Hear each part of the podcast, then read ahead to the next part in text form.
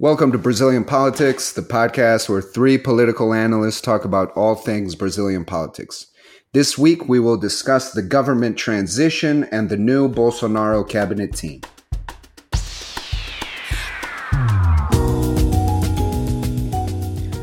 Welcome to Brazilian Politics. I'm Michael Lopez, and I am joined by my colleagues Lucas and Thiago Aragão. How you guys doing today? Hello, gentlemen. Hello, Mike. Hello, Lucas. All right, so the elections happened. We have a new president. Jair Bolsonaro was elected with 55% of valid votes uh, this past Sunday. Uh, let's start things off by discussing what, what can we expect from the, the government transition, the transition to the Bolsonaro team.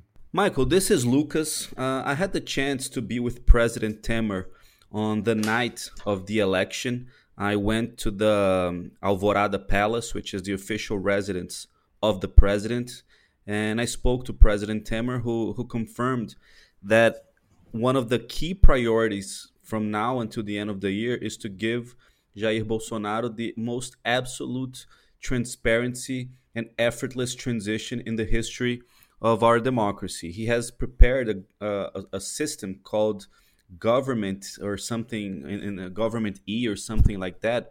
Uh, with the objective of organizing all public policies, all fiscal issues, uh, all future uh, spending of the government to have a very smooth transi- transition. I don't expect problems.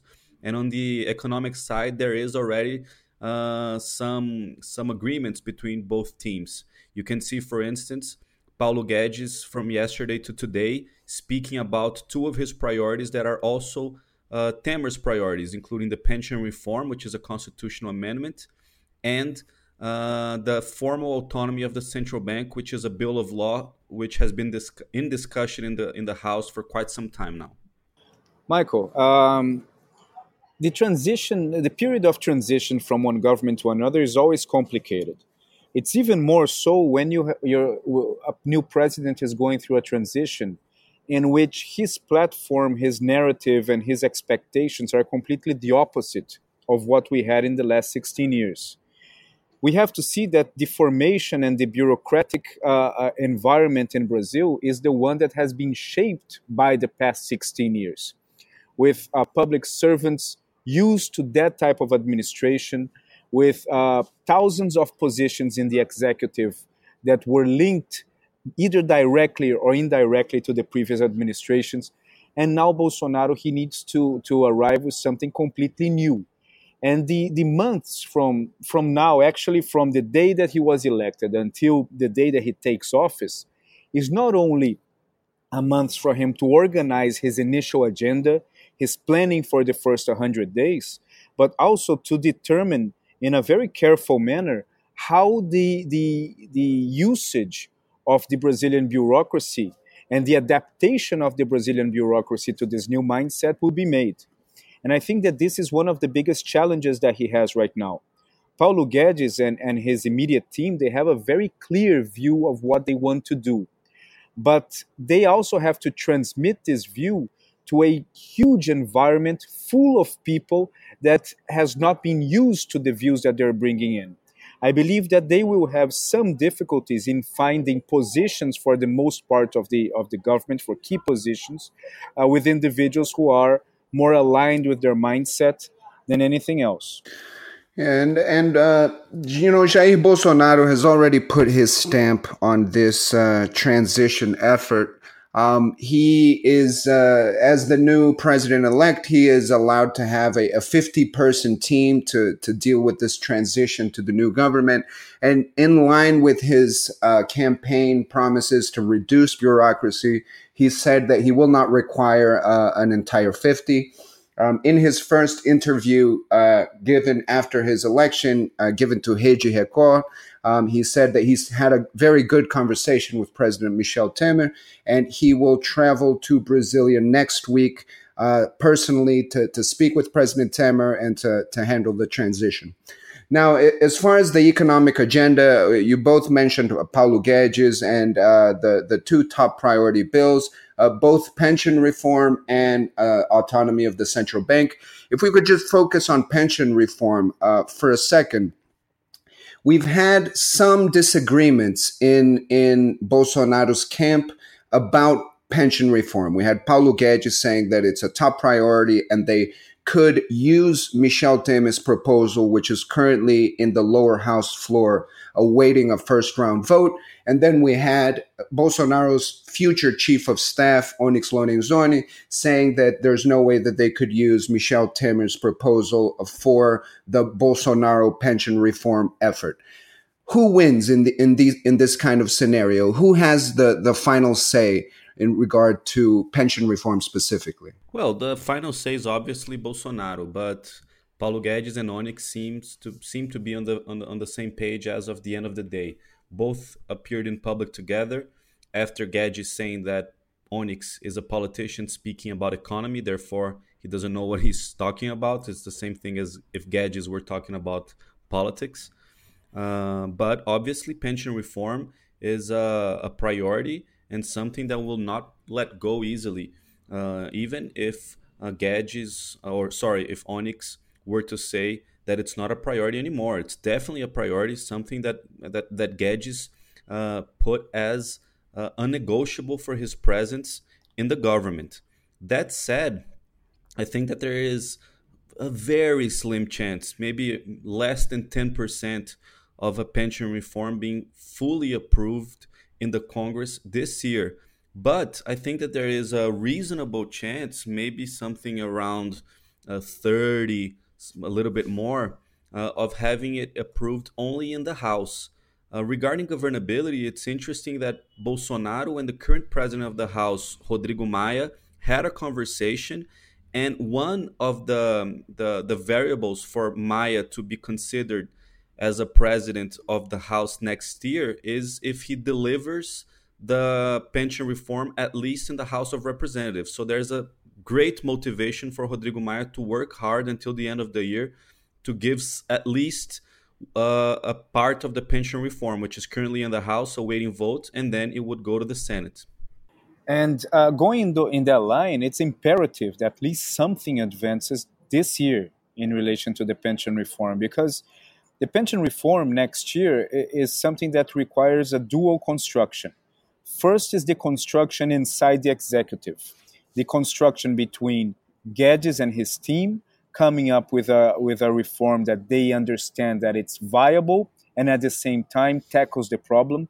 Second, this reform, uh, this plan being delivered to the presidential palace to be transformed into a strategy, a strategy of bringing in the necessary votes and third, the action in the legislative uh, to get these votes working. Right now, Bolsonaro he has a majority, but he will need to bring the votes of the independents in order to approve such reform. So this requires negotiation, and this re- requires skills that uh, are based and, and should be coordinated mostly by the civil house inside the presidential palace, than necessarily inside the uh, the Ministry of Finance.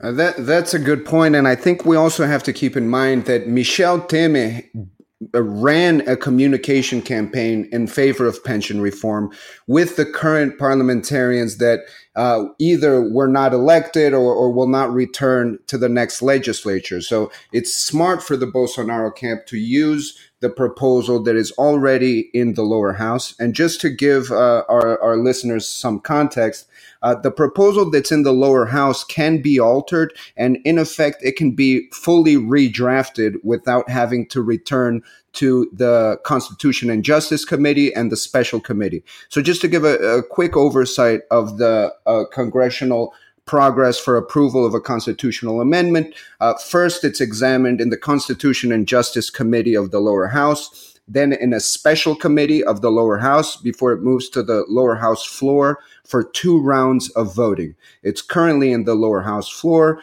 Once it's approved in a two round vote, it would move to the Senate where it's analyzed in the Constitution and Justice Committee of the Senate and then moves to the Senate floor for a two round final vote uh, on the matter. Now, uh, I think uh, moving on to uh, Bolsonaro's uh, ministerial cabinet team, um, we have a few confirmed uh, positions, and then we have several rumors about potential members of, of the Bolsonaro team. I wanted to get your take on what we have so far for a future Bolsonaro administration. Well, uh, Michael, a future Bolsonaro administration is still being tailored right now. The names are being gathered, the names are being worked. Um, it is uh, several speculations going going in the press, but what we can see is that the, the economic team is being formed. Uh, Paulo Guedes will be some uh, sort of super minister, in which uh, the budget, planning, and apparently even uh, foreign commerce will be under his control, under his spectrum. Uh, also, we can see that inside the presidential palace, we already have the name of Onyx Lorenzoni to lead the civil house, which is basically the prime minister's office in terms of organizing and giving the agility and coordination between all the ministries. We still have to see the other names that will be part of the strategic team inside the the, the presidential palace. And we have also some other names occupying uh, some ministries that do not directly interfere in the, the structural uh, measures that the president has to approve, such as the pension reform and the tax reform. And if I could just uh, compliment uh, what, what Thiago just said, um, w- we did receive confirmation today that the Ministry of Finance, the Ministry of Planning, and the Ministry of Industry, Development, and Foreign Commerce will be merged into a super ministry of uh, the economy.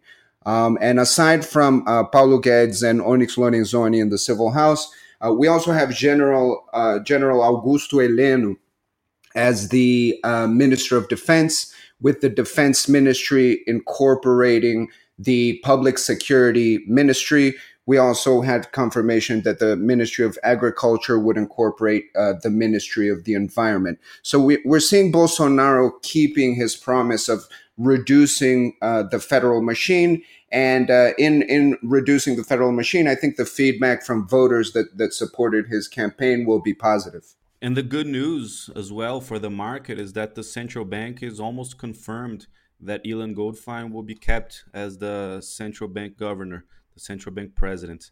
Another news that will probably reverberate well among the market is that the Secretary of the Treasury, one of the most experienced and seasoned uh, fiscal economist in Brazil, Mansueto Almeida, I think the trend is that he will also be kept under a Guedes super minister. Um, now, I, I, wanted to focus a little bit on the figure of, of Onyx Lorenzoni and the role of the civil house in in coordinating uh, the relationship and engaging in negotiations with the National Congress. For a few uh, governments now, we've seen that the, the civil house role has been separated from this actual political articulation and negotiation. For example, in, in Temer's current administration, we have Carlos Marun in charge of political negotiation with uh, Padilha as the uh, civil house uh, minister is it likely that we'll see something like this in, in Bolsonaro's administration, or do you think that Onyx Lorenzoni will likely take uh, care of, of both of these jobs since the civil house will incorporate the government secretariat and the secretariat of the presidency in a Bolsonaro administration? It is still unclear, Michael, but it seems that Bolsonaro sees in Onyx this figure of a negotiator uh, which is something that not necessarily is what the civil house, the chief of staff, should be should be doing. Uh, the civil house, in a, in a simplified matter, is almost as the CEO of the government. He's responsible for organizing all the public policies that come uh, from that comes from the other ministries uh, and organizing the demands from the other ministries and defining the priorities. So it's almost like a chief operational officer or a CEO in, in, in some source. And in recent terms of the presidency, you've had a situation where the civil house, civil house and the negotiation with the government were completely separated. In, separated. in the Lula government, the civil house had some names, including Dilma Rousseff, uh, for a period uh, and the negotiation was under a seasoned congressman in Lula's uh, example was José Múcio Monteiro, currently at the audit court. So it's still unclear, but I do have a sense that Bolsonaro sees in Onyx a figure of a negotiator, not a figure of the organizer. I think that in, as the, the government advances in January, February, March, there will be uh, some reshuffles of, of, of how the organization of the presidency will look like. I don't think that the presidency that we'll see in January will necessarily be the presidency that we'll see in June, for instance. I think there will be trial and errors, attempts to reach this uh, more uh, organized and efficient design. And also, um, I, have been talking with the financial market in New York mainly and, and London as well, uh, exhaustively over the past days. And right now, this is the number one question of them. They understand that uh, Paulo Guedes can actually produce a very good uh, reform and good plans, and, and, that the construction of the policies in the executive end tend to be uh, good in terms of format.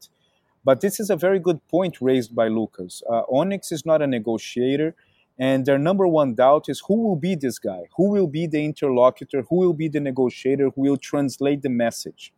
And this is what gives, and not only the, the, the market or society, but this is what will give the, the government itself the tranquility to enter a streak of victories, the streak of approvals that will give them the necessary confidence to alter conjectural measures which are the measures that are more of direct satisfaction to society, with structural measure, measures, which are measures that are more of necessity to society. And this is an alternance that is key for the government to, to survive, the key for the government to maintain itself strong, but above anything else, it needs a negotiator, it needs an interlocutor. Now, for, for the final segment, I just wanted to, to talk a little bit about governability in general and some of the signs that we've had from Bolsonaro as the president elect, as opposed to just the candidate. Bolsonaro has been criticized for trying to come up with a, a new strategy of using thematic caucuses to gather support um, and uh, was criticized for not giving enough importance to, to political parties and the traditional system of uh, Brazilian politics. But something that we've seen is that, first of all, we've seen Bolsonaro mention governability several times, specifically in his first interview as president elect. And we also had him reinforce the idea that he does not want his PSL federal congressional representatives to vie for the presidency of the lower house. Uh, that uh, he would want a more experienced politician uh, running the, the presidency of the lower house. Is this reason to be optimistic about, about Bolsonaro's view of Brazil's coalition presidentialism and his ability to both build and maintain a coalition? Yes, uh, yes. This is one of the initial reasons for us to be optimistic in in for in Bolsonaro achieving the governability that he wants and that the country needs. But achieving governability and sustaining governability is like juggling several dishes at the same time. It's not only the relationship with the legislative, uh, which on itself it's an entire world because you have to manage several different parties, several different regional leaderships, geographical leaderships within those parties. That uh, is something complicated to do by itself. Second, the, the dialogue and the prevention of friendly fire within the executive is something that also adds to the governability of, of a country. And third, the relation with civil society, opinion makers, the press, foreign affairs, and all those other things, they are it's imperative that they are smooth to the point that it does not affect or contaminate other areas such as the legislative. I think, Michael, that in the beginning of the government, there will be no problem achieving a, a simple majority. Uh, but this will always be question when you have long, uh, sorry, uh, uh, big votes, including the pension reform. The good news in terms of governability is that the, the, the battles that await uh, Bolsonaro, they are not going to happen on the early stage. So there is a, a time for, a, for, for adaptation. Um, when in, in, a, in a comparison to sports or basketball, soccer, whatever, it's like he's starting a tournament, but it's not yet playoff season. It's just a regular season where he can lose maybe a few games here and there and still get back on track. The pension reform, for instance, and other important votes do have moments of discussion in committees, uh, on informal discussions with, with leaders. So I think there will be time for, for, for Bolsonaro to adjust his dialogue. But there will be a time, um, maybe after the election of the president of the House in February. So beginning in the in, in beginning of works in the committees, maybe around February and March, that he will have to have a very good design of who's who, who influences who, and a roadmap for success. So I think January, February are times of, of adaptation, and as of March, Bolsonaro's governability will be uh, actually tested with the day to day of the, the National Congress. Well, that'll do it for us for this week. Thank you, Lucas. Thank you, Thiago, and thank you especially to our listeners for tu- for tuning in. Uh, I invite you once again to tune in next week for more discussions on Brazilian politics. Thank you.